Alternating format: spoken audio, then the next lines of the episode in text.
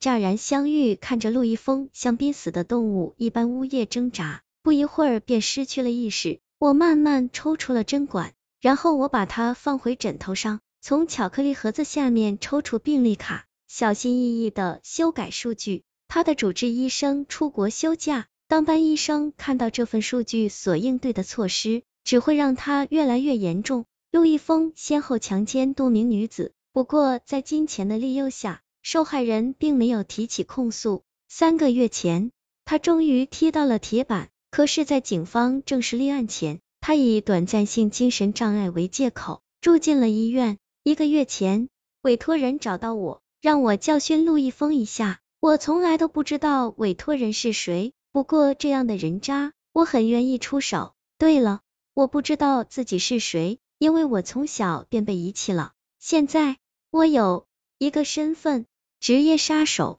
然后，就在我完成任务离开医院时，一扇玻璃窗的后面，一个头发花白的男人戒备的注视着护士，嘴里叫嚷：“我不吃药，我吃了药，阿娟就不见了。”男人的脖子上有一颗黑痣，这辈子我都不可能忘记这颗黑痣。我逃难似的离开医院，一口气跑回租住的小屋，背靠门板剧烈喘息。二十年前，年仅三四岁的我，双手抱膝蜷缩在床底下，爸爸妈妈又在打架。叫嚷着一些我听不懂的话，直至妈妈的声音消失了，爸爸还在骂人，就连床架都在震动。我惊恐的看着鲜血顺着妈妈的脚踝一滴一滴落在地板上。阿娟，阿娟！一个男人叫喊着冲进屋子，我吓得瑟瑟发抖。忽听砰的一声巨响，爸爸光着身子倒在地上，我放声尖叫，被一个男人从床底下拖了出来。别怕。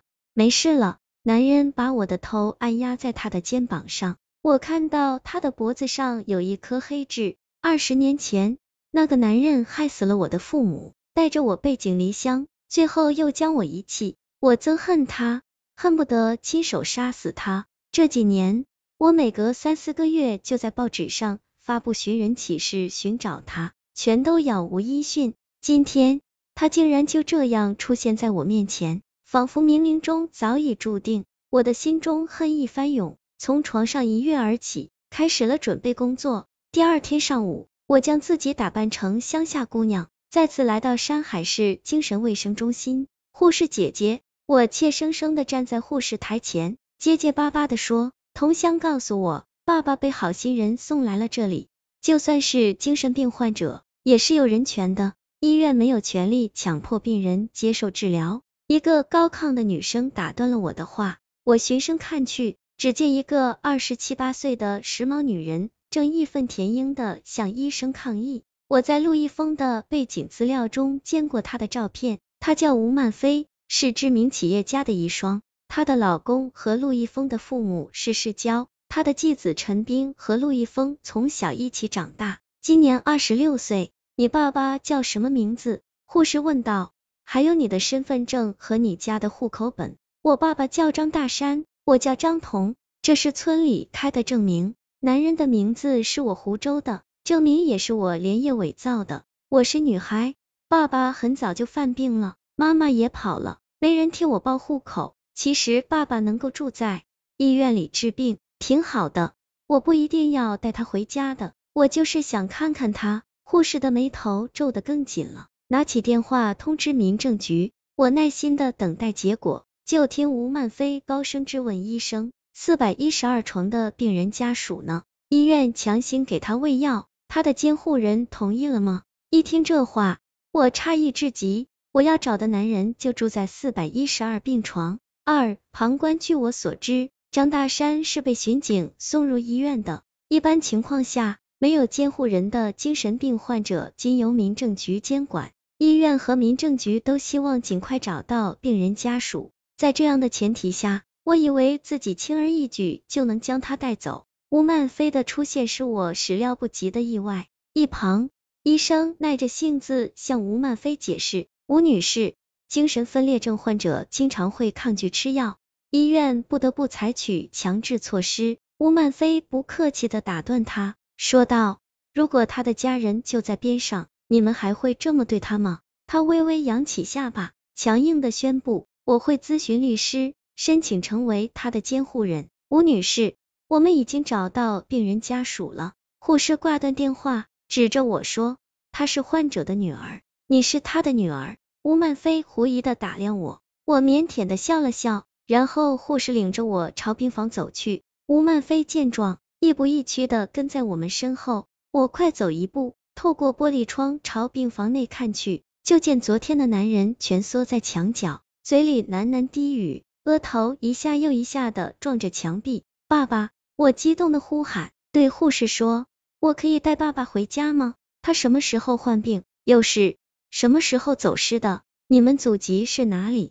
吴曼飞连珠炮似的发问，态度咄咄逼人，仿佛十分笃定我是冒充的。我假装瑟缩了一下，无助的朝护士看去，小声咕哝：“从我开始记事，爸爸就经常犯病，我们家很穷。”可他毕竟是我的爸爸。VIP 病房的病人深度昏迷，不知是谁大叫一声，我本能的抬头看去，医生护士快步奔入陆毅峰的病房，我的心咯噔一声沉入谷底。陆毅峰罪不至死，我给他注射抗精神病药物算是小惩大戒，他怎么可能陷入深度昏迷？我强自镇定，不经意间瞥见吴满飞脸色煞白，他拿出手机。捂着话筒，急促的说：“阿斌，一峰突然昏迷了。早上我去探望他，他好像不认识我一般。他口中的阿斌是他的继子陈斌。我怀疑自己被委托人摆了一道，很想去 VIP 病房一探究竟，但医院满是摄像头，我只能远远看着医护人员在陆一峰的病房进进出出。